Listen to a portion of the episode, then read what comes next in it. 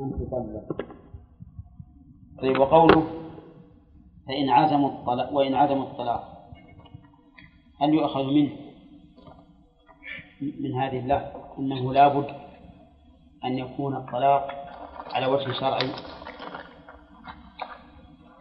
الجواب نعم لأن الطلاق هنا مطلق وما أطلق في الكتاب والسنة فإنه يحمل على الحقيقة الشرعية. فالنكاح والبيع والصلاة والصيام وغيره كلها تطلق على إيش؟ الحقائق الشرعية. وعلى هذا فلا بد أن يكون الطلاق على وجه مباح شرعا. فإن طلق في حال الحيض فإنه على قول الراجح لا يقع الطلاق وعلى قول الجمهور يقع ولكنه يقال له ها؟ راجع زوجتك كما أمر النبي عليه الصلاة والسلام عبد الله بن عمر أن يراجع زوجته. ويستفاد من الآية الكريمة إثبات أربعة أسماء من أسماء الله. وهما الغفور الرحيم والسميع والعليم. وما وما تتضمنه هذه الأسماء من الصفات. ويستفاد من الآية الكريمة إثبات علم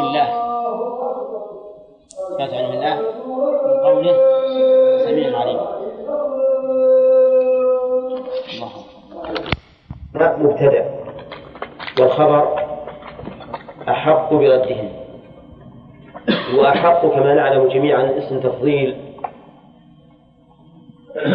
واسم التفضيل لا بد فيه من مفضل ومفضل عليه. فالبعولة أحق بردهن من أين؟ ممن؟ ها؟ من غيرهم. غيرهم لا حق لهم في الرجوع إطلاقا. غير الأزواج لا حق لهم في الرجوع. من زوجات. أحق بردهن من أنفسهن. فتفيد الآية أنه لو عارضت الزوجة وقالت لا أريد الرجوع فإن اعتبار قول الزوج أحق. من اعتبار قول الزوج.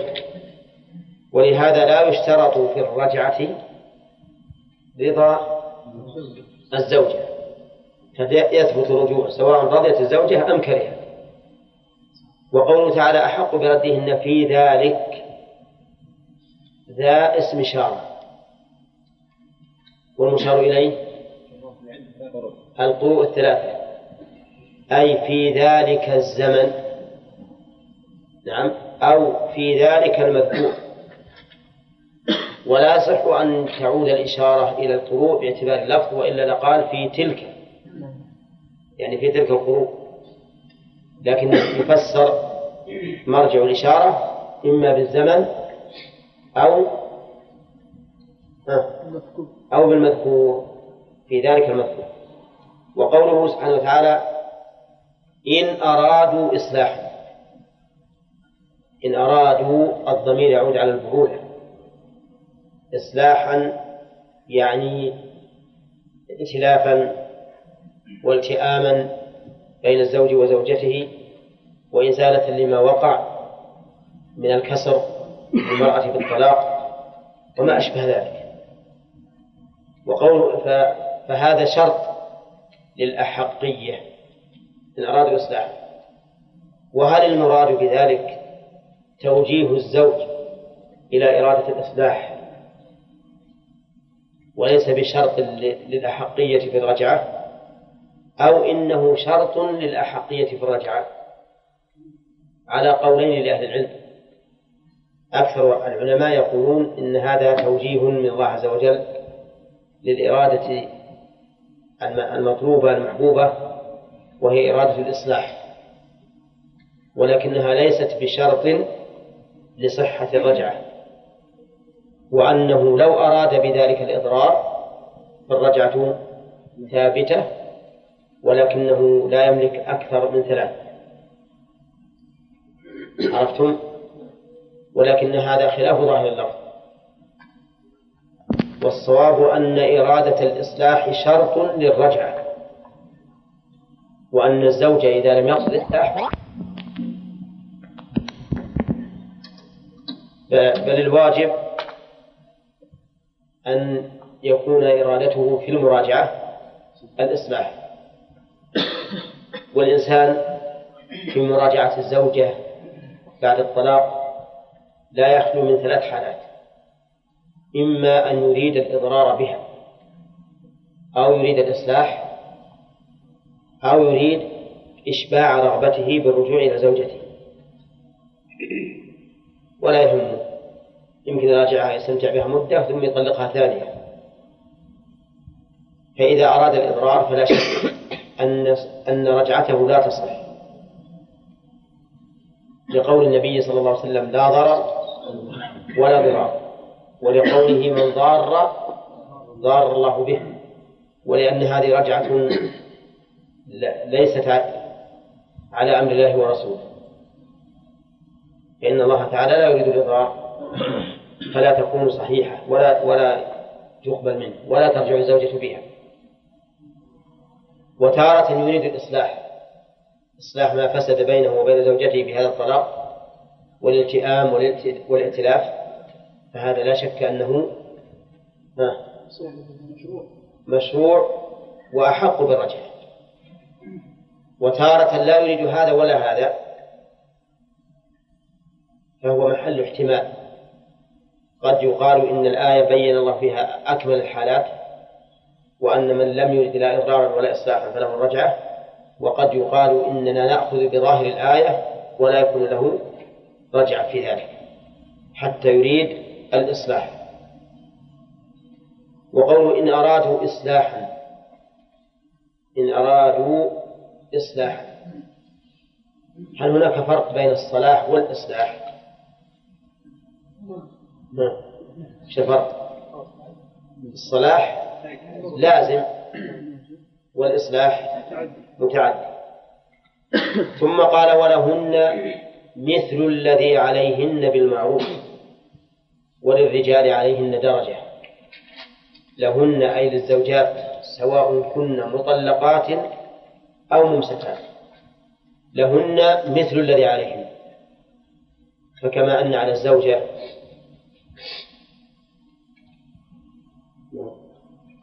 فكما أن على الزوجة أن تتقي الله تعالى في حقوق زوجها وأن تقوم بما فرض الله عليها فلها أيضا مثل الذي لها في أنه يجب على الزوج أن يعاشرها بالمعروف وأن يقوم بحقها الذي أوجب الله عليه. وقد ذكر الله الأزواج بهذه الحال في قوله فإن أطعنكم فلا تبغوا عليهن سبيلا إن الله كان عليا كبيرا. فلا يحملنكم علوكم على الزوجات وفضلكم عليهن أن تجوروا عليهن. ولها إن الله كان عليا كبيرا. قال ولهن مثل الذي عليهن. ولما كانت المماثلة تقتضي المساواة أخرج ذلك بقوله وللرجال عليهن درجة. فالرجال وإن كان النساء يشاركن يشاركن الرجال في الحقوق لكن للرجال درجة عليهم في أحكام الله الشرعية والحقوقية العامة والخاصة. فالرجل أكمل من المرأة عقلا وتصرفا وبعد نظر. ولهذا يشترط في جميع الولايات العامة أن يكون المتولي رجلا. وقد قال النبي عليه الصلاة والسلام لن يفلح قوم ولوا أمرهم امرأة. أيضا للرجال عليهن درجة في الأمور الشرعية. فالرجل أكمل دينا من المرأة. وعليه من الوظائف الدينية ما ليس على المرأة كالجهاد في سبيل الله ونحوه. ولا لا؟ هذه من الدرجات.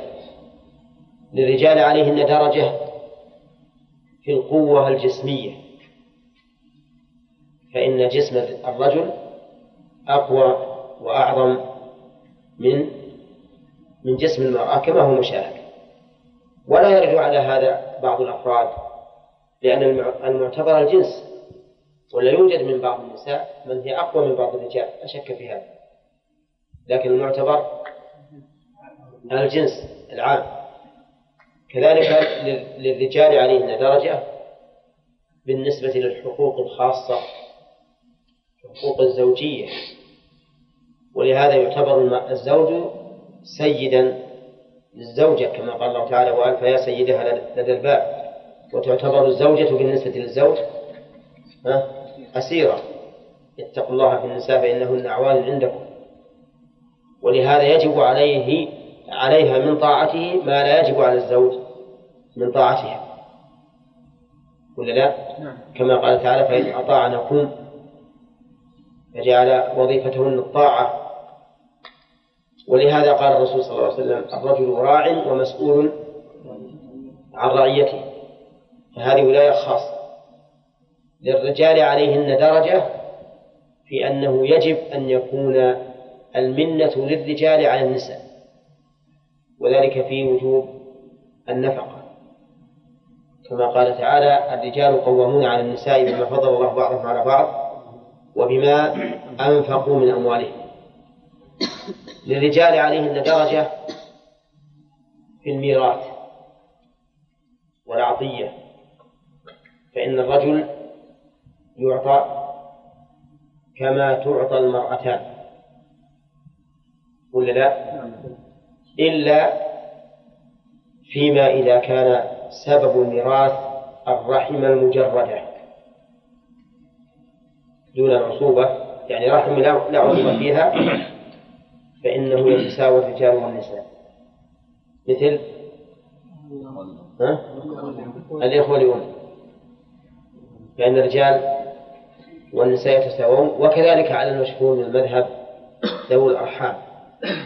فإن الرجال والنساء سواء في الميراث وقد سبق لنا أن الصواب أن ذوي الأرحام ينبني ميراثهم على من أدلوا من أدلوا به. فإن أدلوا بمن يفضل ذكرهم على أنثاهم فضل ذكرهم على أنثاهم. وإن أدلوا بمن لا يفضل ذكرهم على أنثاهم لم يفضل.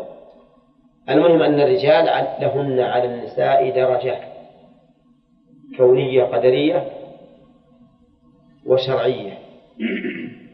ولا لا؟ سواء كانت عامة أو خاصة. وفي قوله وللرجال عليهن درجة بعد قوله ولهن مثل الذي عليهن فيه أسلوب من أساليب البلاغة. ما هو؟ ها؟ الاحتراس. الاحتراس وله نظائر. مثل لا يستوي منكم من أنفق من قبل الفتح وقاتل. أولئك أعظم درجة من الذين أنفقوا من بعد وقاتلوا. ثم قال ها؟ وكلا وعد الله الحسنى. لا يستوي القاعدون من المؤمنين غير أولي الضرر والمجاهدون في سبيل الله بأموالهم وأنفسهم. فضل الله المجاهدين بأموالهم وأنفسهم على القاعدين درجة. ها؟ وكلا وعد الله الحسنى. وله أمثلة. المهم من هذا من باب الاحتراس. حتى لا يذهب الذهن إلى تساوي المرأة والرجل من كل وجه وسيأتينا في الفوائد أن هذه الآية تدمغ رؤوس الذين يقولون بوجوب التسوية بين الرجال والنساء في الحقوق لا؟ لأن القائل له وللرجال عليهن درجة من؟ الله الخالق عز وجل الذي هو أحكم الحاكمين وأعدل العادلين وللرجال عليهن درجة والله عزيز حكيم. عزيز. اسم فاعل للمبالغة. أو هي صفة مشبهة. وهو أولى. لأن العزة شيء واحد. ما هي ما فيها تكاثر حتى نقول المبالغة. فهي اسم فاعل صفة مشبهة. مأخوذة منين؟ من العزة. من العزة. قالوا والعزيز من أسماء الله له ثلاثة معاني. عزيز في قدره وعزيز في قهره وعزيز في امتناعه. فهي ثلاثة معاني. عزة القدر وعزة القهر والثالث عزة الامتناع. أما عزة القدر فمعناه أنه أنه سبحانه وتعالى قدره لا لا, لا نظير له. كما نقول هذا الشيء عزيز يعني قليل. فلا فلا أحد يعاد يعاد الله سبحانه وتعالى أو يساويه في في القدر. وأما عزة القهر فلا أحد يغلبه. بل هو سبحانه وتعالى القاهر لكل شيء. ولهذا نقول فلان عزيز يعني غالب يعني غالب ونقول يعز من يشاء ويذل من يشاء. عزة الامتناع يعني يمتنع أن يناله سبحانه وتعالى سوء قال وهذا مأخوذ من الأرض العزاز. العزاز يعني الصلبة القوية. وفي لغتنا العامية نقول إنها عزاء. ما نجيب الزاء. فالعزيز له ثلاث معاني. الحكيم نقول مشتق من الحكم والحكمة. والحكم نوعان كوني وشرعي. والحكمة نوعان صورية وغائية. يعني كون الشيء على هذه الصورة حكمة والغاية منه حكمة أخرى. واضح؟ فنبدأ أولا بالحكم. الحكم كوني وشرعي. مثال الكون من القرآن. قوله تعالى فلن أبرح الأرض حتى يأذن لي أبي أو يحكم الله لي. يعني شرعا يعني أو يقدر لي ذلك. كونا نعم يعني كونا يقدر لي ذلك. طيب وهل مثل ذلك قوله تعالى فاصبر حتى يحكم الله؟ وهو خير الحاكمين؟ ها؟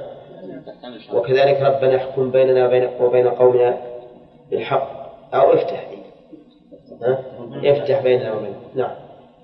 طيب الحكم الشرعي مثل قوله مثل قوله تعالى في سورة الممتحنة. قال ذلكم حكم الله يحكم بينهم. هذا حكم شرعي.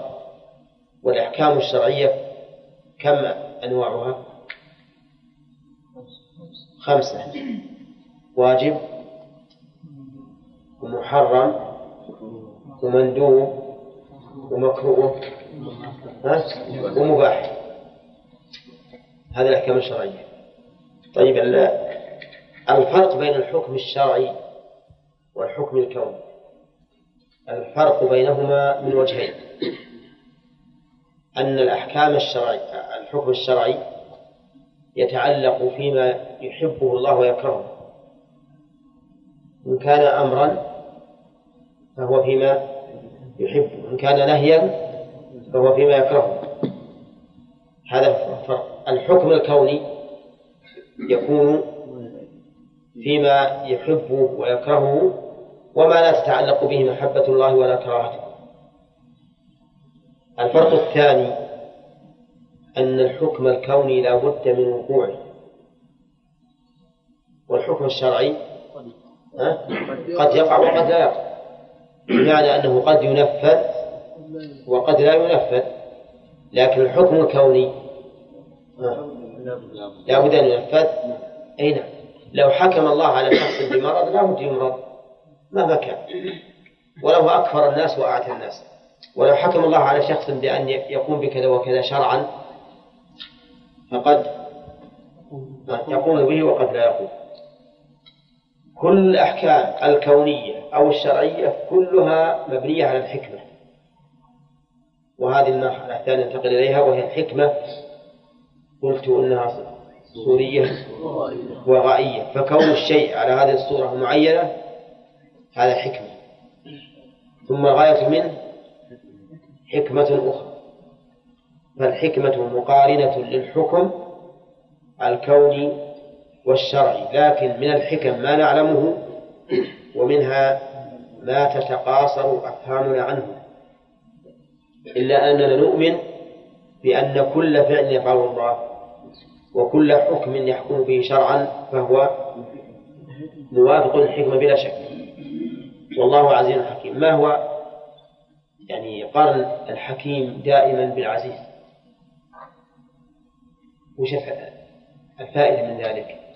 كما قال الأعرابي أنه عز فحكم. كانت له القدرة فكان له التشريع على أن تقترن العزة بالحكمة. وأيضا عزته مقرونة. بحكمته. بخلاف عزة الآدمي قد تقرن بالطيش. نعم. والعتو والعناد. فإذا غلب إذا غلب مثلا وعز على غيره فعل بهم ما لا تقتضيه الحكمة. أما الله عز وجل. فإن الأمر بخلاف ذلك. عزته مقرونة بحكمته. نعم نعم. قوله تعالى للرجال عليهن درجة قضية ثم ترفع إليه. شيخ فسر يعني قول الله سبحانه عليهن ولهن مثل الذي عليهن. نعم. ما الذي عليهن؟ عليهن ما يجب من معاشرة الزوج. في سمعت تفسير لابن عباس نعم. أنه التحسن والتزين. إيه هذه من المعاشرة. لكن ما يكون خاص به أو يكون لا لا لا عام عام التجمل والتزين والملاطفة في القول والفعل ثم قال تعالى الطلاق مرتان. لما ذكر حكم المطلقات ذكر حكم الطلاق. فقال الطلاق مرتان. وهذه لا بد أن يكون فيها تقدير. يعني الطلاق الذي فيه الرجعة مرتان. وليس المعنى أن الطلاق المشروع طلقتان. كما يظن بعض العامة. قال اكتب إني طلقت امرأتي. قلنا نكتب طلقة واحدة. قال لا اكتب طلقتين الله يقول الطلاق مرتان. نعم. فالمشروع أن تكتب طلقتين هذا خطأ. لأن الآية معناها الطلاق الذي يملك فيه الرجل الرجعة مرتان لأنه لما قال بؤولتهن أحق بردهن في ذلك بين ما هو الطلاق الذي يقول فيه الزوج حق برد زوجته. فقال الطلاق مرتان.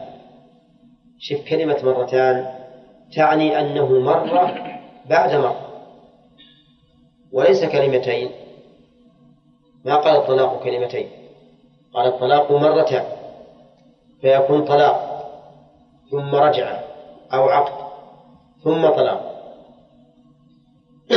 وأما إذا قال أنت طالق مرتين أو أنت طالق ثلاثا مثلا فهل طلق مرتين؟ لا. لا.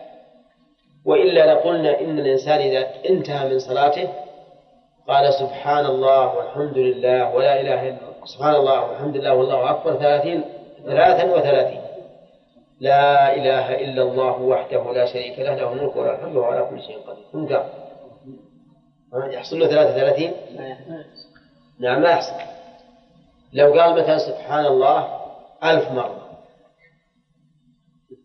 نعم. مرة. مرة واحدة. ما يطاع. كما لو قال أنا أصلي ركعة عن أربع ركعات. يصلح. ما يصلح. لكن سيرد عليكم الآن قول النبي عليه الصلاة والسلام سبحان الله وبحمده عدد خلقه. سبحان الله وبحمده رضا نفسه. سبحان الله وبحمده ذات عرشه. سبحان الله وبحمده مداد كلماته. إيش تقول في هذا الحديث؟ نعم. العدد غير متاح يعني.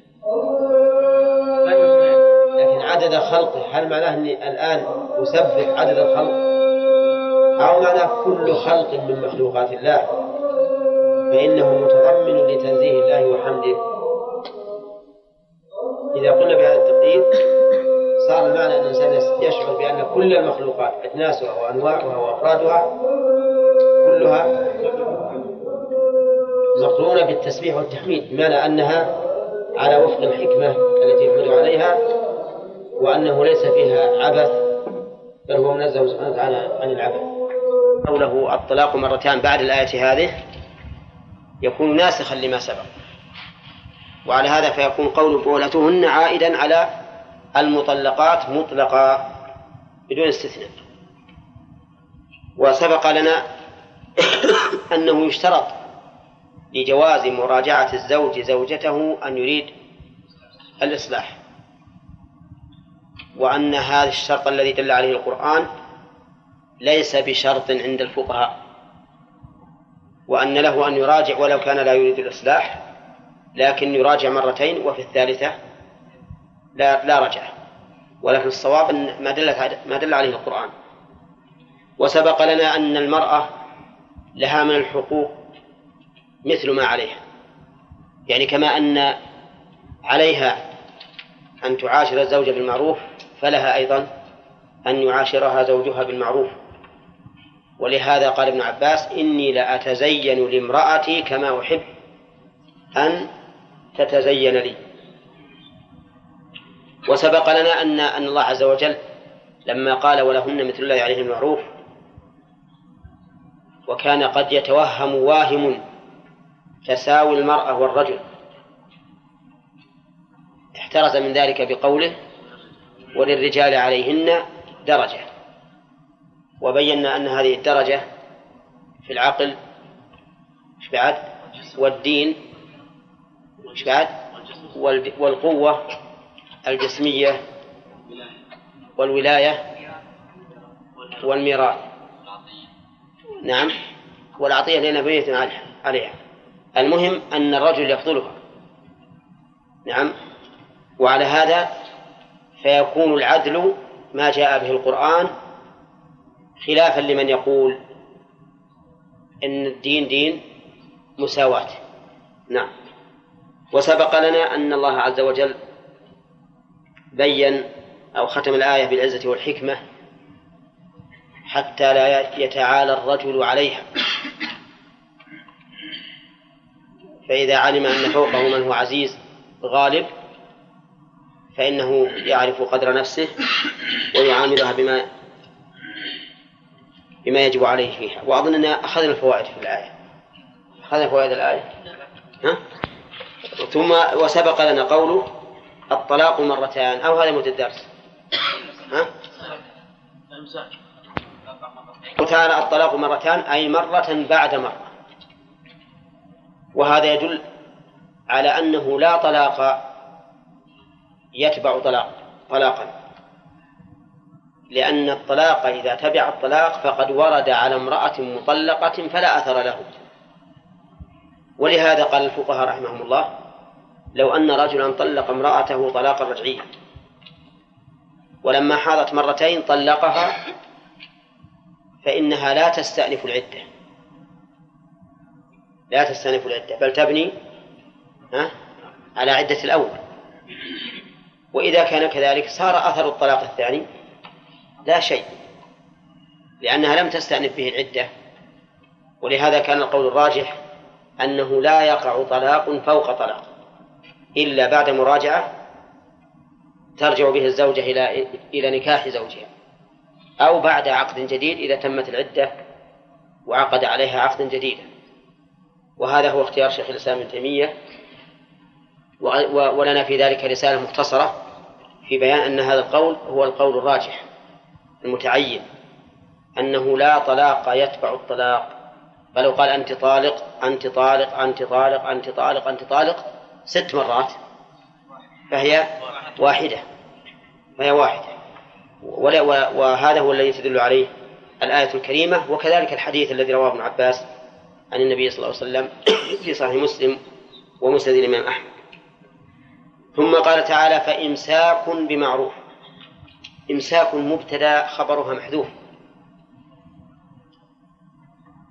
وإنما حذف الخبر ليصح تقديره على الوجهين. فلهن إمساك أو فعليكم إمساك. نعم. ليصح التقديران لأن الإمساك واجب على الزوج. لمن؟ للزوجة فإمساك أي فعليكم إمساك. أو فلهن إمساك بمعروف أي بما يتعارفه الناس. من العشرة طيبة الحسنة. نعم. فإذا طلقها وشاء أن يراجع فلا بد أن تكون المراجعة بمعروف كما في قوله إن أرادوا إصلاحا وهذا هو الواجب. هذا هو الواجب. كذا يا ياسر؟ ها؟ طيب. أو تسريح بإحسان. تسريح بإحسان اختلف المفسرون فيها. هل المراد بها الطلقة الثالثة؟ وأن في الطلقتين الأوليين إمساك وليس في الثالثة إلا تسريح. أو أن المراد إمساك بمعروف في الطلق أو تسريح بإحسان في الطلقتين الأوليين. يعني إما أن يمسك ويردها إلى إلى نكاحه وإما أن يستمر في الطلاق فلا يراجع ويكون ذلك تسريحا بإحسان. وقد روي في المعنى الأول حديث لكنه ضعيف أن الرسول صلى الله عليه وسلم قال التسريح بالإحسان هي الطلقة الثالثة لكنه ضعيف. وقد سبق لنا أن الآية إذا كانت تحتمل معنيين لا يتنافيان حملت عليهما جميعا فإن كان يتنافيان طلب المرجح. فأيهما كان أرجح وجب الأخذ به. إذا كيف يكون على المعنى الأول إمساك بمعروف؟ ما معناه على المعنى الأول؟ إمساك بمعروف أي على المعنى الأول. أي مراجعة. المراد بالإمساك المراجعة. والتسريح المراد به الاستمرار في الطلاق. حتى تتخلص منه بانتهاء العدة. وعلى القول الثاني إمساك بمعروف أي لكم في الأوليين إمساك بمعروف أي مراجعة. وفي المرة الثالثة ليس لكم إلا تسريح بإحسان. إلا تسريح بإحسان. والمعنيان لا يتنافيان فتكون الآية شاملة لهما جميعا. صالحة يعني لكم الإمساك بالمعروف بالمراجعة ولكم التسريح بالإحسان بعدم المراجعة. ثم تأمل قوله تعالى إمساك بمعروف أو تسريح بإحسان. تجد أن الله تعالى جعل الإمساك بالمعروف لأنه سيردها إلى عصمته. والواجب على المرء أن يعاشر زوجته بماذا؟ بالمعروف. لا بالإحسان. لكن في في التسريح قال بإحسان. لأن في التسريح كسرا لقلبها لا سيما إذا كانت تحب الزوج. فناسب أن يقابل ذلك الكسر بماذا؟ بالإحسان. ولهذا جعل التسريح بإحسان فقال أو تسريح بإحسان. أو هنا للتخيير. أي تخيير هو؟ تأخير مصلحة ولا تشهي؟ ها؟ شو حسب الضابط اللي مر علينا إذا كان المقصود به التيسير على المكلف وأنه عائد إلى رأيه وإلى اختياره فهو تخيير تشهي. يعني اللي تشتهي افعل وإذا كان يعود إلى مصلحة الغير فهو تخيير مصلحة. فهنا ها؟ طيب. خلها خذوها حتى نعرف الزبدة. نعم. الآن هل الزوج هو المخير؟ إن شاء استمر في طلاقه وسرحها بإحسان وإن شاء راجع. أو نقول يجب عليك أن تنظر إلى المصلحة فإذا كانت مصلحة الزوجة في الرجوع يجب عليك أن تراجع. الأخير؟ لا. الأخير كان معناه وش الفائدة من الطلاق. إذا قلنا أنه يجب أن تنظر إلى مصلحة الزوجة إذا كان مصلحة المراجعة لازم تراجع. نعم. إذا ليش يطلق من الأصل؟ فهو تخيير تشهي. لكن هذا التخيير إذا لم يرد الإصلاح به فقد سبق أنه لا يجوز. نعم. نعم. للتفريع يعني تفريعا على ما سبق يجب الإمساك بالمعروف والتسبيح بالإحسان نعم. لا بس التشهي مشروط في المصلحة. يعني معناه أنك أنت إذا لا يجوز لك أن ترجع إلا إذا أردت الإصلاح. ثم قال ولا يحل لكم أن تأخذوا مما آتيتموهن شيئا إلا أن يخافا ألا يقيم حدود الله وفي قراءة إلا أن يخافا ألا يقيم حدود الله بالبناء المجهول. ففي قراءتان سبعيتان بالبناء المجهول والبناء للمعلوم. لا يحل لكم أن تأخذوا مما آتيتموهن من مهر أو غيره لأن الزوج يعطي زوجته المهر ويعطيها هدية في أيام الزواج ويعطيها هدية بعد ذلك ويعطيها نفقة واجبة في مقابل الاستمتاع فلا يحل له أن يأخذ مما آتاها أي على أي وجه آتاها إياه. وقولها آتيتموهن شيئا آتيتموهن هذه بمعنى أعطيتموهن وهي تنصب مفعولين ليس أصلهما المبتدأ والخبر.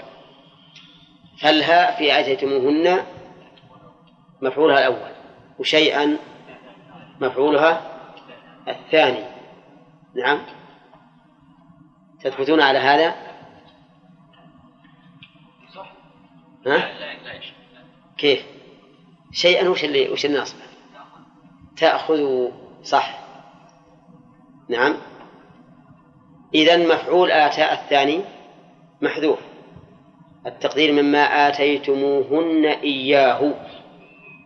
وهو العائد على الموصول. هو العائد على الموصول. لأن ما اسم موصول يحتاج إلى عائد. العائد محذوف تقديره إياه. هكذا عبد الرحمن. نعم.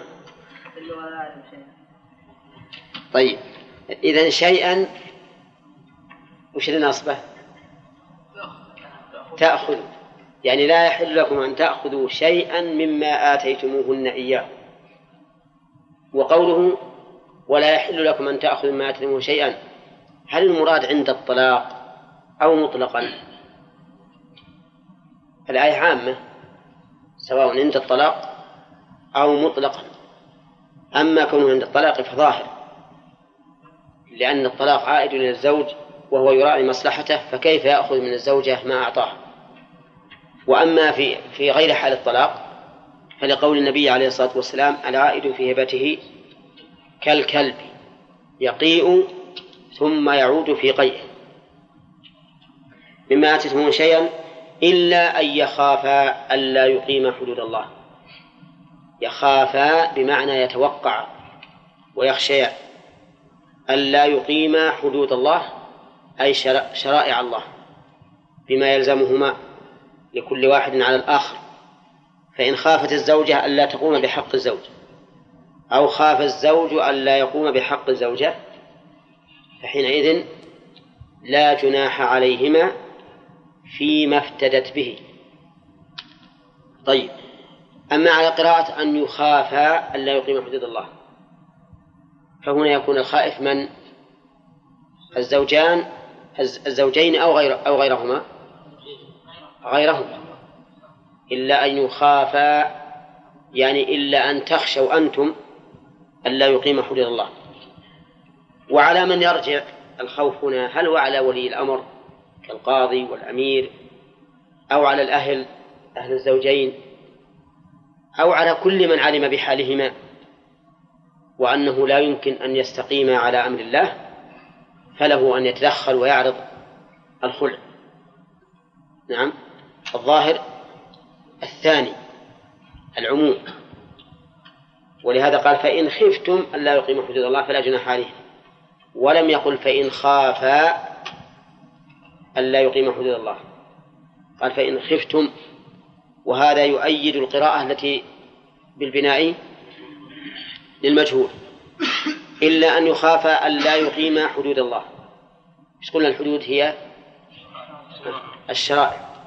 بأن يخاف الزوج أن لا يقوم بحقها أو الزوجة أن لا تقوم بحقه قال فإن خفتم أن لا يقيم حدود الله والخطاب في قوله خفتم يعم كل الأمة ولكن لا شك أن الأخص بالزوجين هما هم الأهل والجيران والأصدقاء وما أشبه ذلك.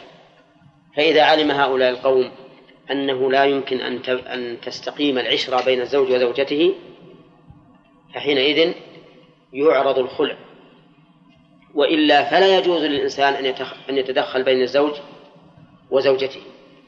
فإن خفتم ألا يقيم حدود الله أي الزوجان فلا جناح عليهما فيما افتدت به. قول فلا جناح عليهما أي على الزوجين أي لا إثم. قد تقول لماذا جاءت بالمثنى؟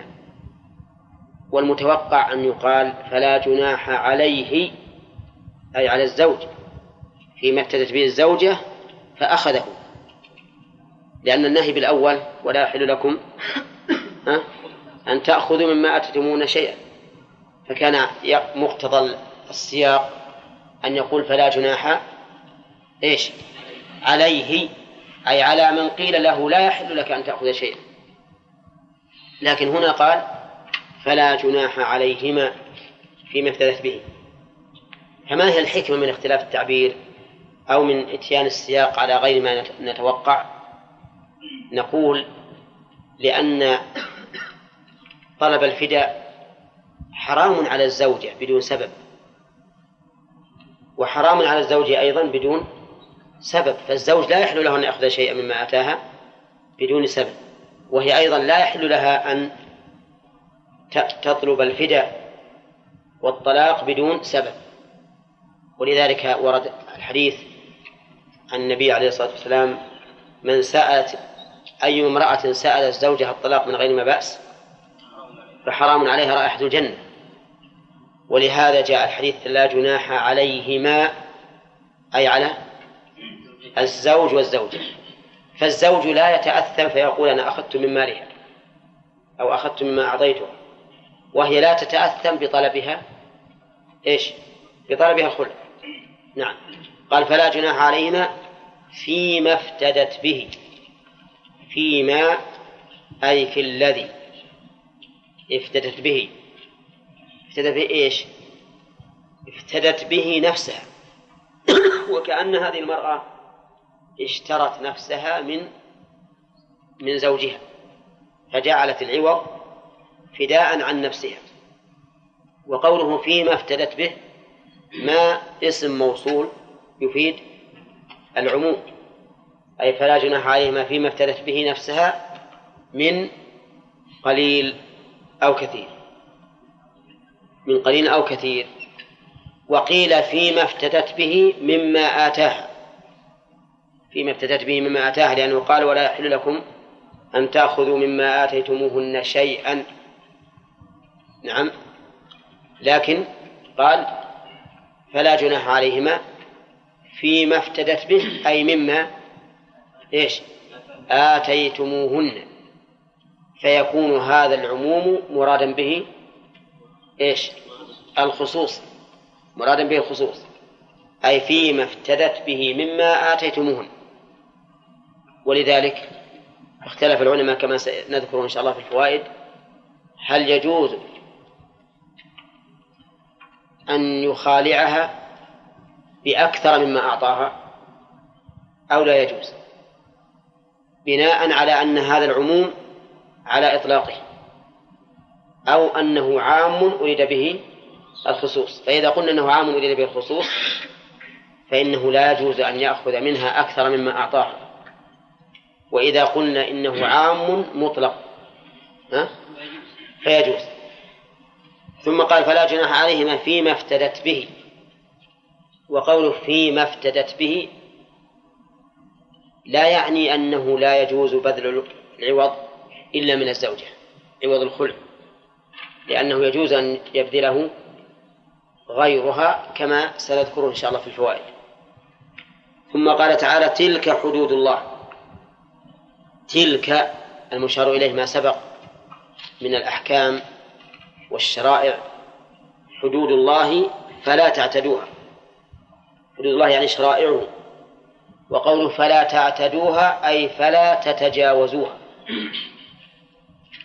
تأمل أن الله عز وجل أحيانا يقول تلك حدود الله فلا تقربوها وأحيانا يقول تلك حدود الله فلا تعتدوها. فما هو الفرق؟ قال العلماء إذا كانت الحدود مما يجب فعله قال فلا تعتدوها. وإذا كانت الحدود قال الله فيها لا تقربوها. وإذا كانت أوامر قال لا تعتدوها يعني لا تخرجوا عنها لأن الأوامر محوطة محوطة ومحيطة بالإنسان. لا يمكن أن يخرج عنها. وهنا اللي معنا أوامر ولا نواهي؟ أوامر. فيها أوامر. يلا. فإمساك بمعروف أو تسريح بإحسان. فإن خفتم أن لا يقيم حدود الله فلا جناح عليه فيما افتدت به. بل فيها قبل أيضا المطلقات يتربصن بأنفسهن ثلاثة قرون. ثم قال ومن يتعد حدود الله فأولئك هم الظالمون. من؟ اسم شرط جازم. ويتعدى فعل مضارع منصوب بمن؟ وعلامة نصبه؟ فتح ظاهر في آخره. ما هو منسوب يا أخي؟ يتعدى مفتوح الآن. ها؟ إيه. طيب. مجزوم؟ كيف وش الدليل على أنه مجزوم؟ أصله؟ يتعدى بالألف. أولا. طيب إذا يكون مجزوم. وعن جزم حذف الألف والفتحة قبلها دليل عليها. صح. من يتعدى حدود الله فأولئك هم الظالمون. إذا من اسم شرط جازم ويتعدى فعل المضارع فعل الشرط وجملة فأولئك هم الظالمون. جواب الشرط. وهذه الجملة كما تشاهدون جملة اسمية. مؤكدة بتعريف طرفيها وبإدخال ضمير الفصل بينهما. بتعريف طرفيها لأن أولئك اسم إشارة وهو معرفة والظالمون ها اسم موصول وهو أيضا معرفة. وإدخال ضمير الفصل بينهما وهو هم. وضمير الفصل هو الذي يقع بين اسمين معرفتين في الغالب وسمي ضمير فصل لأنه يفصل بين المبتدأ لا نعم يفصل بين الخبر والصفة أي يميز بين كون ما بعده خبرا أو صفة وله ثلاث فوائد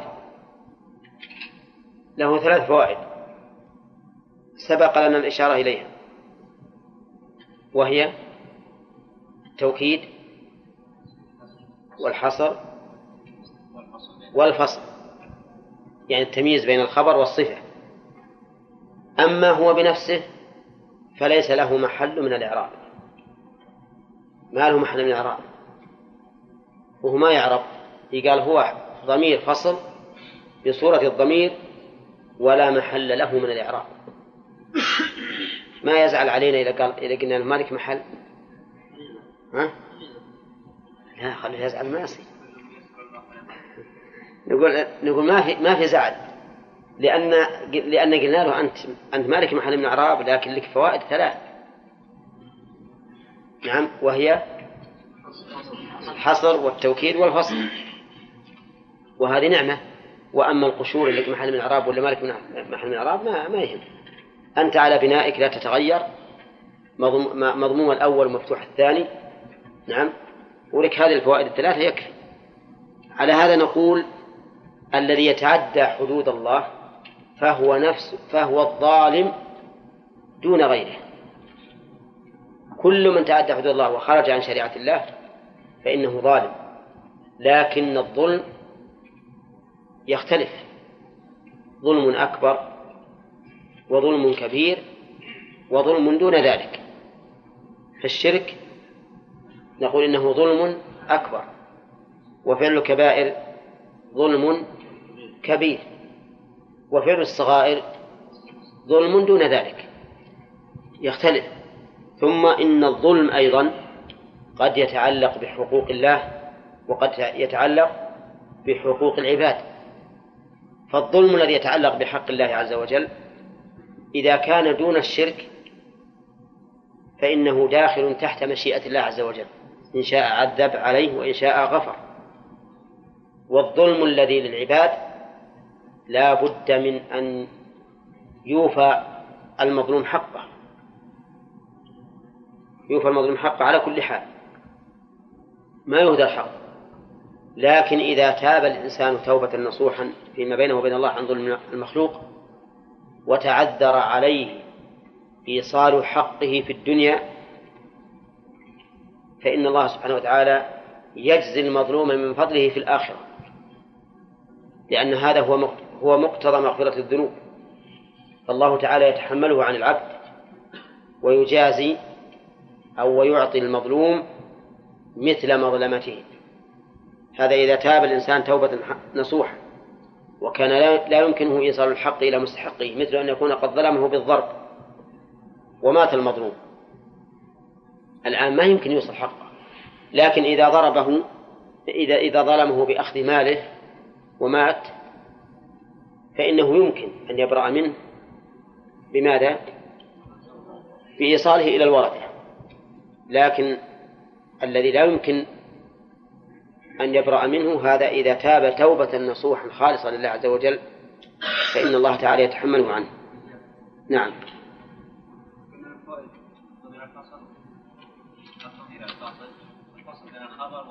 نعم. التمييز يعني. التمييز يعني يميز بينهم. الخبر الظالمون. والمبتدا؟ ها؟ نعم أولئك. لو لم يأتي الفصل ضمير هذا لقال فأولئك الظالمون قد قد تظن أن الظالمون صفة لأولئك وأن الخبر ما بعد ما بعد جاء. فإذا قال هم الظالمون زال الإشكال. هنا نعم. ها؟ إلا أداة استثناء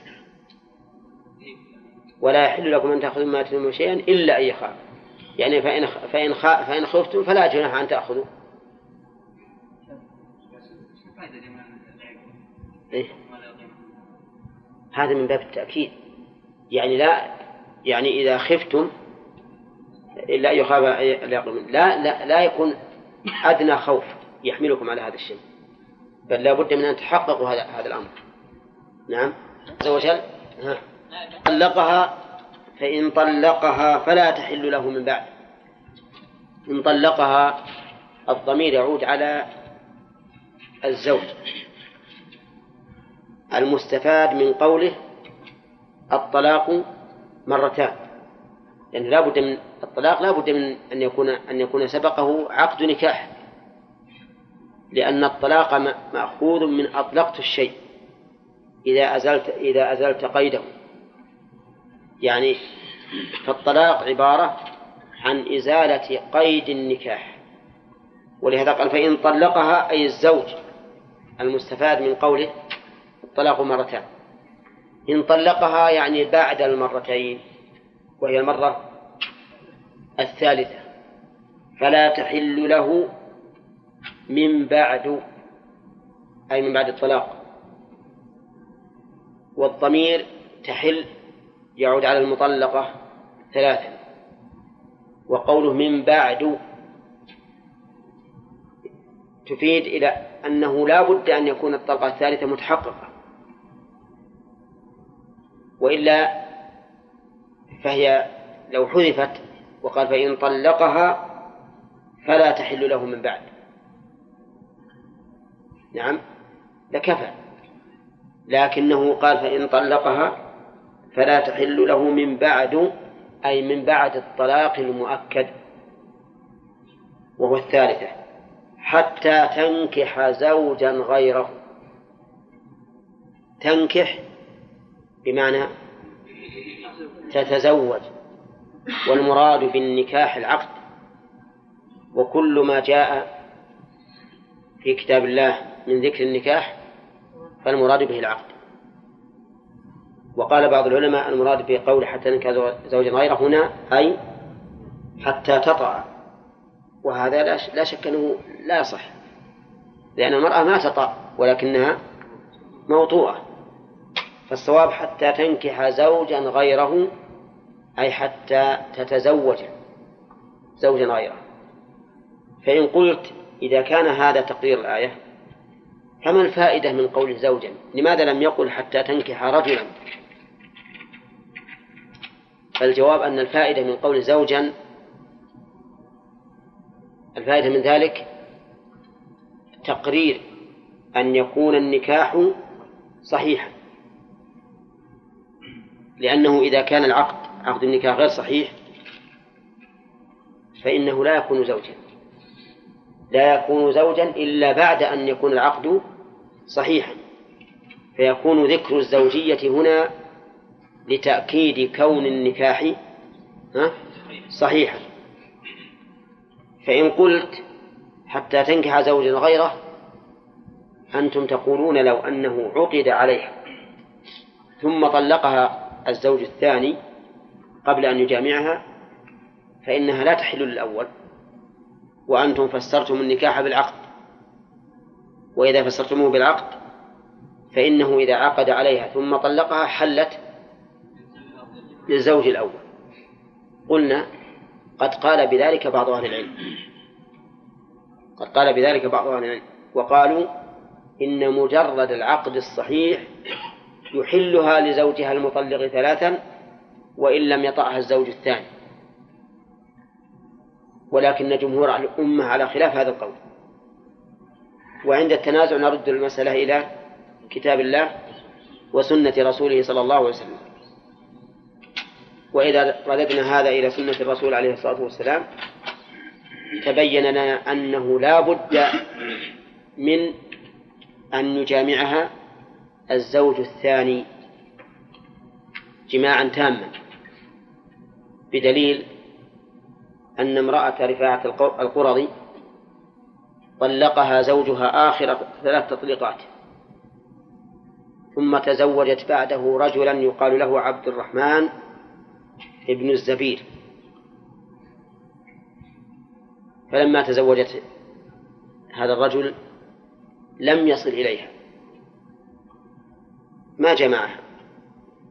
فجاءت إلى النبي عليه الصلاة والسلام تشكو إليه وقالت يا رسول الله إن زوجي رفاعة طلقني فبت طلاقي. وإني تزوجت بعده عبد الرحمن ابن الزبير. وإنما معه مثل هدبة الثوب. وقالت كذا بجلبابها. نعم. فتبسم النبي عليه الصلاة والسلام. نعم لأنها وصفت هذا الرجل بصفة يستحيا منها لكن بعض النساء ما ما عندها حياء.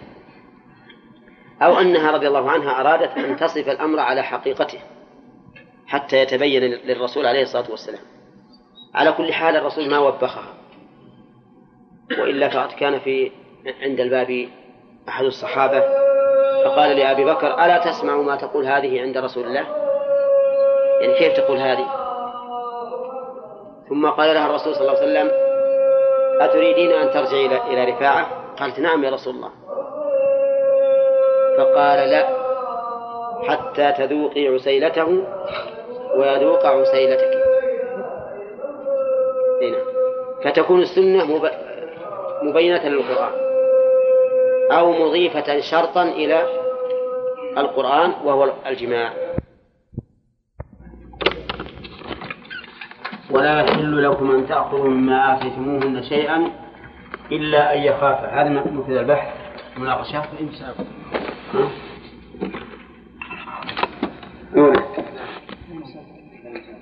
نعم. قوله تعالى الطلاق مرتان فإمساك بمعروف أو تسريح بإحسان.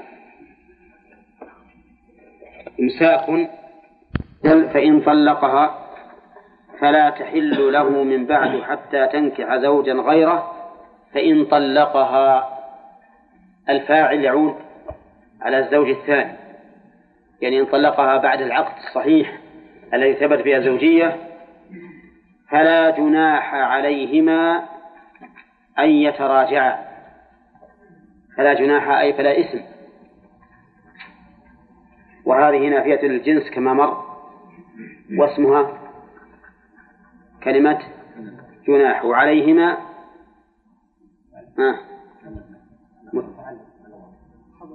خبر. التقدير فلا جناح كائن عليهما. أن يتراجع أي في أن يتراجع. والفاعل في قوله يتراجع يعود على من؟ على الزوج الأول وزوجته. أي فلا جناح علي عليه عليهما أي على الزوج الأول وزوجته أن يتراجع أي أن يعود إلى نكاحهما. ولكن لا بد فيه من من عقد. لا بد فيه من عقد. لأنه لا يمكن أن يراجعها بدون عقد مع حيلولة النكاح الثاني بينه وبين النكاح الأول. أو وقوله أن يتراجع. قد يفهم منه ما سيذكر في الفوائد إن شاء الله تعالى من أنها تعود إلى الزوج الأول على طلاق جديد. على طلاق جديد. فإذا رجعت إلى الزوج الأول فله ثلاث تطليقات بخلاف ما إذا عادت إلى الزوج الأول بعد زوج آخر قبل أن يكمل الأول الطلقات الثلاث فإنها تعود إلى زوجها الأول على ما بقي من الطلاق. نعم. أن يتراجع إن ظن أن يقيم حدود الله. إن ظن الفاعل يعود على من؟ على الزوج الأول والثانية أن يقيم حدود الله تعالى وهي ما أوجبه الله على كل منهما من المعاشرة بالمعروف. وهذا الشرط شرط في جواز العقد على الزوجة على للزوج الأول على زوجته بعد الزوج الثاني. وهل هو شرط للصحة أو من باب الحث على ذلك؟ نعم. بمعنى أنه لو تراجع وهما يظنان أن تسوء العشرة بينهما بسبب الطلاق الثلاث الذي وقع من زوجها فإنه لا, لا يجوز له أن يراجعها. أو نقول هذا من باب الحث على ذلك رحمك الله لأنهما إذا ظن أن لا يقيم حدود الله فإن معنى ذلك التعب والعنى في العقد. لأنهما إذا ظن أن لا يقيم حدود الله وتراجعا ولم يقيم حدود الله حصل بذلك ضرر كبير. ولعل هذا أقرب. لعل هذا أقرب. أو يقال إن أنه يبقى على ظاهره وأنهما إذا ظنا أن لا يقيم حدود الله فإنه لا يجوز لهما أن يتراجعا إلى هذا العقد لأنه يكون سببا لإيش؟ سبب لأنه يكون سببا للظلم والعدوان فيكون تحريم العقد من باب تحريم الذرائع. ثم قال تعالى وتلك حدود الله يبينها لقوم يعلمون. تلك المشار إليه. ما سبق من أنها لا تحل له بعد الطلقة الثالثة. حتى تتزوج بعقد صحيح. ثم بعد ذلك بعد أن يطلقها تعود إلى الزوج الأول بعقد جديد.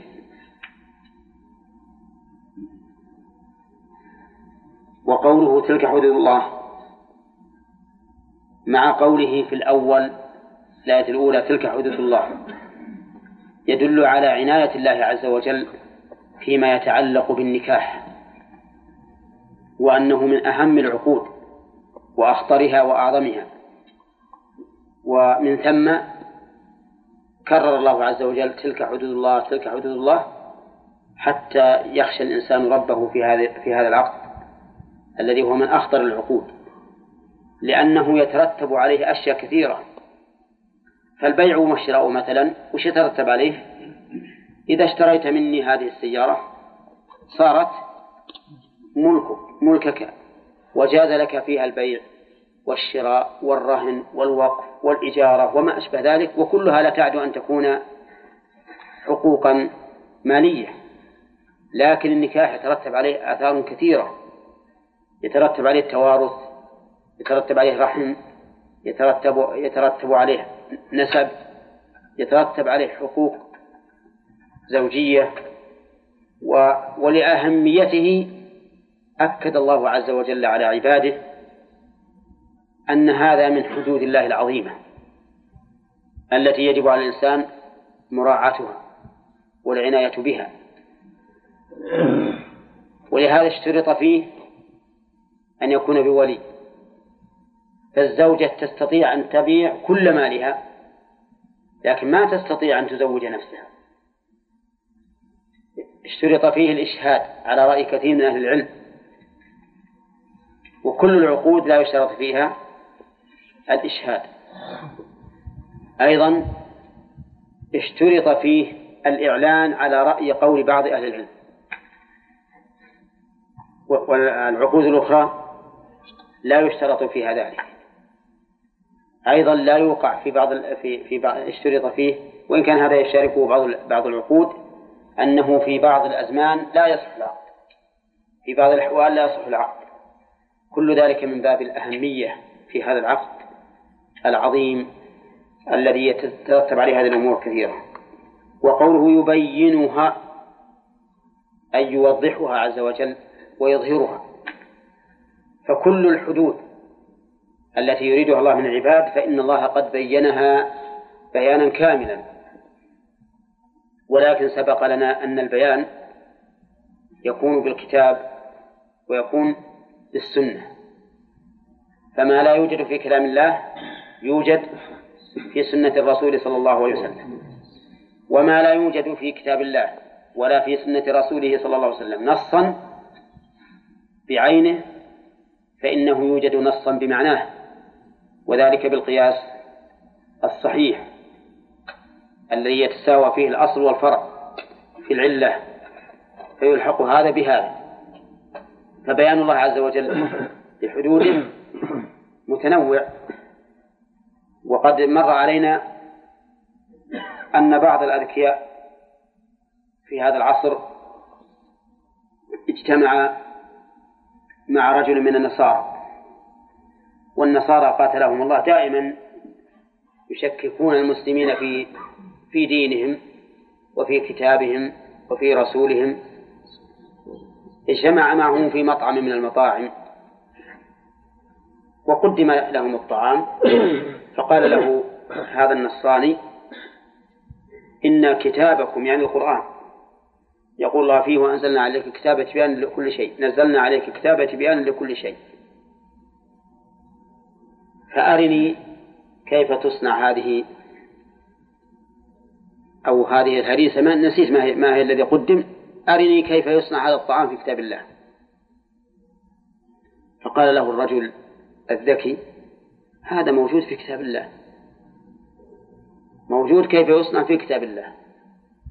قال أرنيه فدعا بصاحب المطعم وقال له كيف صنعت هذا الطعام؟ فقال صنعته كذا وكذا. فقال نعم هذا ما في كتاب الله. أين هو يا رجل؟ قال لأن الله يقول فاسألوا أهل الذكر إن كنتم لا تعلمون. فسواء كانت الآية تشمل هذا أو أو تدل عليه بمعناها. الذي تجهله بين لك الله عز وجل كيف كيف تتوصل إليه. بأي شيء تتوصل إليه؟ بسؤال أهل العلم به. فالإنسان الذي تشكل عليه مسألة نحوية من يسأل؟ يسأل أهل النحو. أو فقهية يسأل أهل الفقه. أو عقدية يسأل أهل العقيدة. فكل ناس كل أناس يسألون عما يعلمون.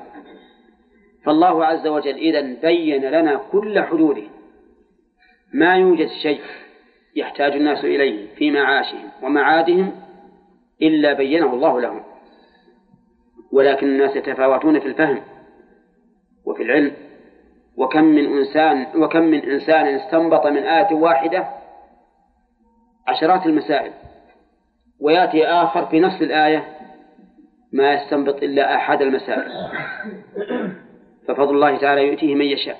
المهم أن حدود الله مبينة ما فيها اشتباه ولا فيها أشكال والخطأ في جهل بعض الأحكام إنما هو من منا نحن. إما لقلة العلم أو لقلة الفهم أو لذنوب تحول بيننا وبين الوصول إلى معاني كلام الله عز وجل. لأن الذنوب لا شك أنها تحول بين الإنسان وبين القرآن بين القرآن بين الإنسان وبين معاني القرآن بين الإنسان وبين معرفة أحكام الشريعة وأسرارها. ولهذا الذي إذا تتلى عليه آيات الله قال أساطير الأولين بين الله حاله. وش السبب أنه يقول أساطير الأولين؟ وهي كتاب الله. وش قال؟ قال كلا بل ران على قلوبهم ما كانوا يكسبون فحجب عنهم أن تصل إلى معاني القرآن العظيم وأنه كلام الله عز وجل. وقوله يبينها لقوم يعلمون أي لقوم ذي علم أو لقوم ذوي علم وإنما احتجنا إلى ذلك لأنه لا لا لا يتناسب أن يقال إن هذا يبين لمن يعلمه. لأن من يعلمه ها؟ لا فائدة له في بيانه لأنه عالمه فيكون معنى قوله لقوم يعلمون أي لقوم ذوي علم أي ذوي استعداد للعلم والقبول. وإلا فإن العالم بالشيء لا يحتاج أن يبين له. وبهذا نعرف أنه كلما ازداد الإنسان تهيئا للعلم واستعدادا له فإنه يزداد تبينا لحدود الله تعالى والعلم بها.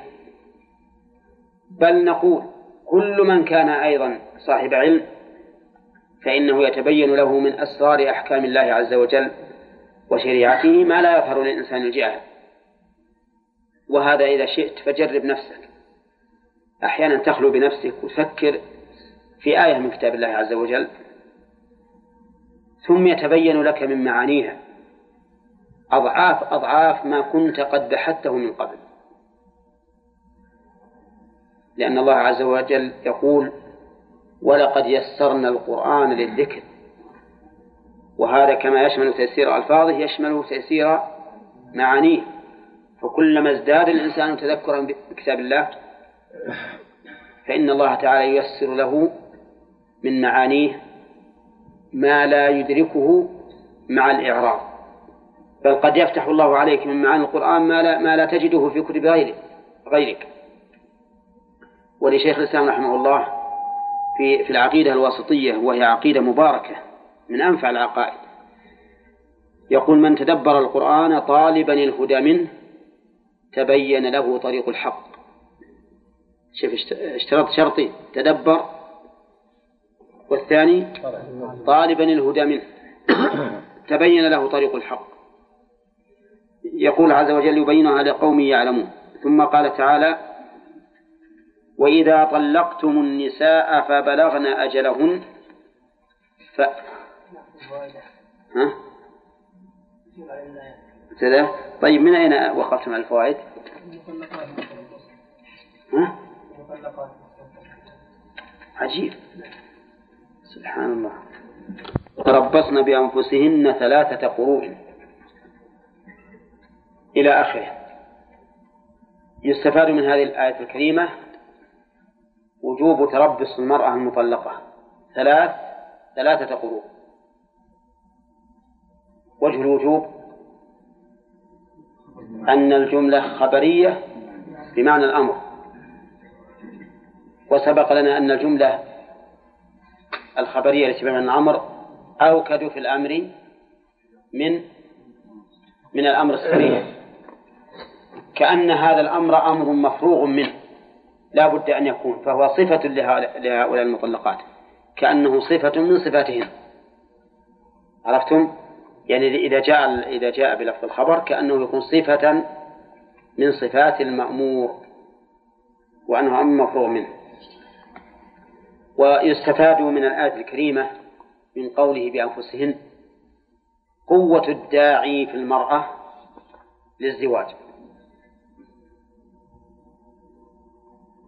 أولى كأن النفس تحثها على أن تنهي علاقاتها بالأول وتتزوج. فقال تربص بنفسك. يعني انتظر. انتظر بنفسك. نعم. مثل ما تقول تربصت بكذا لكذا وكذا. و ويستفاد من الآية الكريمة أنه لو طلقها في أثناء الحيض لم يحتسب بالحيضة التي وقع فيها الطلاق. وجهه. ها. أن الحيض لا يتبعض. نعم. أن الحيض لا يتبعض. فتلغى بقية الحيضة التي وقع فيها الطلاق ولا بد لها من ثلاث حيض جديدة. كذا حسين؟ نعم. في أن طلاق الحائض واقع. وقد سبق لنا أن الصواب أن طلاق الحائض لا يقع. لحديث ابن عمر ولنصوص أخرى دلت على ذلك على أن طلاق الحائض غير واقع. وبناء عليه فهذه الفائدة لا تحتسب أو لا تحسب. عموم الآية يشمل من طلقت قبل الدخول. فهل هو مراد؟ ليس مرادا طيب ما هو الدليل؟ لا ما هو الدليل مو التعليل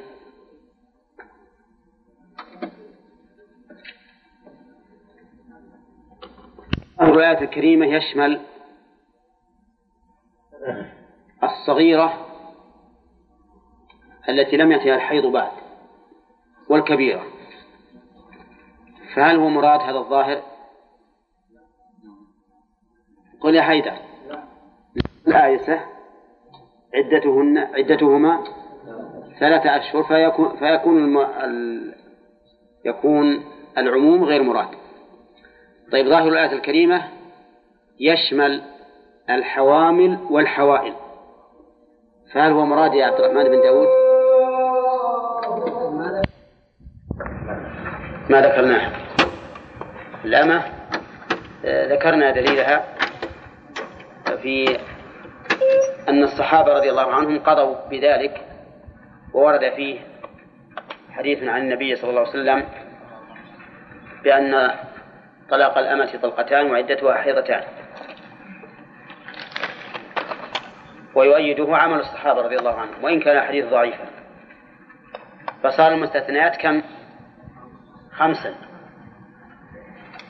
من لم يدخل بها والحامل والصغيرة والآيسة ومن؟ والأمة المستثنيات من عموم الآية خمسا. صار المستثنيات خمسا. وأدلتها مبينة في التفسير.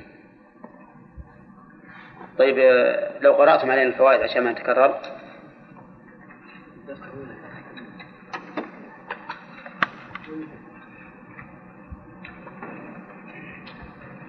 مطلقات. لأن ال اسم موصول صلته الوصف. كما قال ابن مالك وصفة صريحة صلة ال. نعم هذه هي هي الفائدة مبتدأ الرابع الآن. يعني نمشي الآن في الفوائد إن شاء الله تعالى. لكن يستثنى من ذلك الحامل فعدتها تنتهي بوضع الحمل لقوله تعالى وولاة الأحمال أجلهن أن يران حملهن. فإن قلت إن بين الآيتين عموما وخصوصا من وجه فكيف تخصص الآية والمطلقات بقوله وولاة الأحمال؟ فالجواب أن السنة دلت على أن عموم قوله وولاة الأحمال لا تخصيص فيه وأنه مقدم على غيره. وذلك في حديث سبيعة الإسلامية أنها نفست بعد موت زوجها بليال فأذن لها النبي صلى الله عليه وسلم أن تتزوج. مع أن فيه عموما المتوفى عنها زوجها أن تعتد أربعة أشهر وعشرا. الثانية مما يستثنى من الآية من لا تحيض لصغر والثالثة من لا تحيض لإياس. ودليل ذلك قوله تعالى واللائي يئسن من المحيض من نسائكم إن ارتبتم فعدتهن ثلاثة أشهر واللائي لم يحض. الرابعة مما يستثنى من عموم الآية من لم يدخل بها. لقوله تعالى يا أيها الذين آمنوا إذا نكحتم المؤمنات ثم طلقتموهن من قبل أن تمسوهن فما لكم عليهن من عدة تعتدونها وأجرى الصحابة رضي الله عنهم الخلوة بالمرأة مجرى المسيس.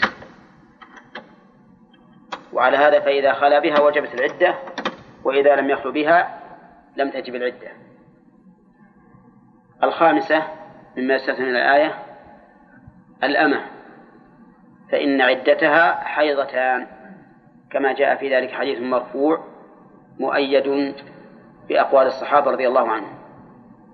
هذه خمس مسائل تستثنى من عموم الآية. ومن فوائد الآية الكريمة أنه يرجع إلى المرأة أو يرجع إلى قول المرأة في عدتها. لقوله ولا يحل لهن أن يكتمن ما خلق الله في أرحامهن. نعم. طيب. ووجه ذلك أن الله جعل قولها معتبرا. ولو لم يكن معتبرا لم يكن لكتمها. أي تأثير؟ فإذا ادعت أن عدتها انقضت وكان ذلك في زمن ممكن فإنها تصدق. وهي مؤتمنة على ذلك. أما إن ادعت أن عدتها انقضت في زمن لا يمكن فإن قولها مردود لأن من شروط الدعوة أن تكون ممكنة. فدعوة المستحيل غير مسموعة أصلا. واضح؟ طيب وعموم الآية الفائدة الخامسة أو من فوائد الآية عشان ما نتعب بالعدد من فوائد الآية أيضا أن المطلقة البائن عدتها ثلاثة قروء. من أين تؤخذ؟ من العموم والمطلقات. فيشمل حتى البوائن. وهذه المسألة هي قول الجمهور. حتى لو كانت بائنا بالثلاث فإنها لا بد أن تعتد بثلاثة قروء. وقال شيخ الإسلام رحمه الله إن كانت المسألة إجماعية فالإجماع معتبر وهو حجة. وإن لم تكن إجماعية فإن القول بأن المبانة تعتد بحيضة واحدة قول وجيه.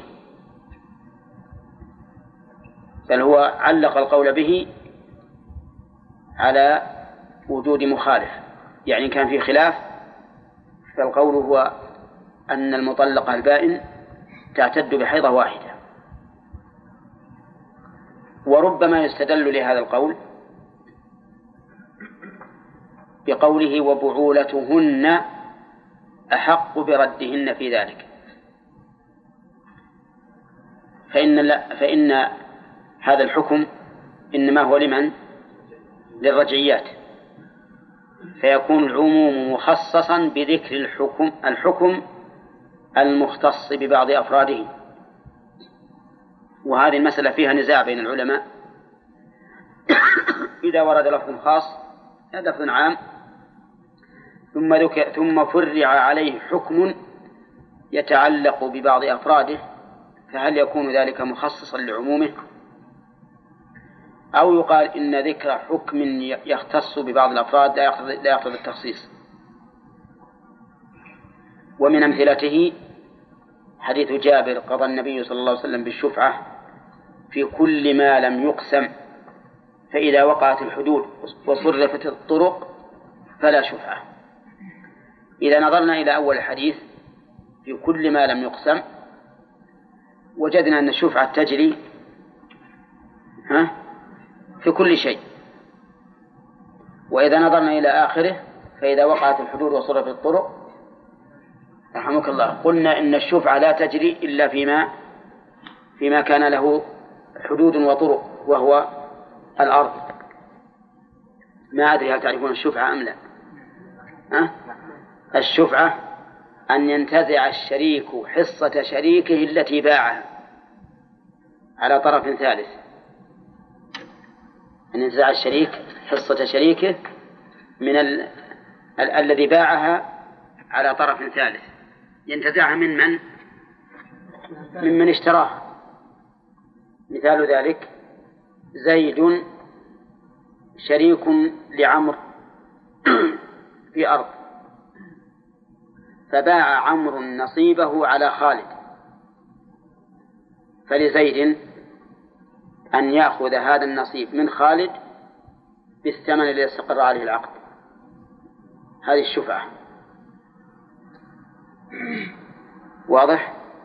طيب إذا نظرنا إلى قضاء بالشفعة في كل ما لم يقسم نقول ظاهر أن الشفعة تعم كل مشترك سواء كان أرضا أم غير أرض وعلى هذا فإذا كان لشخصين سيارة واحدة وباع أحدهما نصيبه من هذه السيارة على شخص ثالث فللشريك أن يأخذه ممن اشتراه يأخذ هذا النصيب ممن اشتراه بثمنه.